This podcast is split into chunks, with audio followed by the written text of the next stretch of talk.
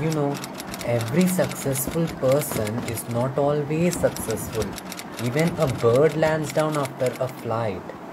So God introduced these failures not to destruct you but to construct.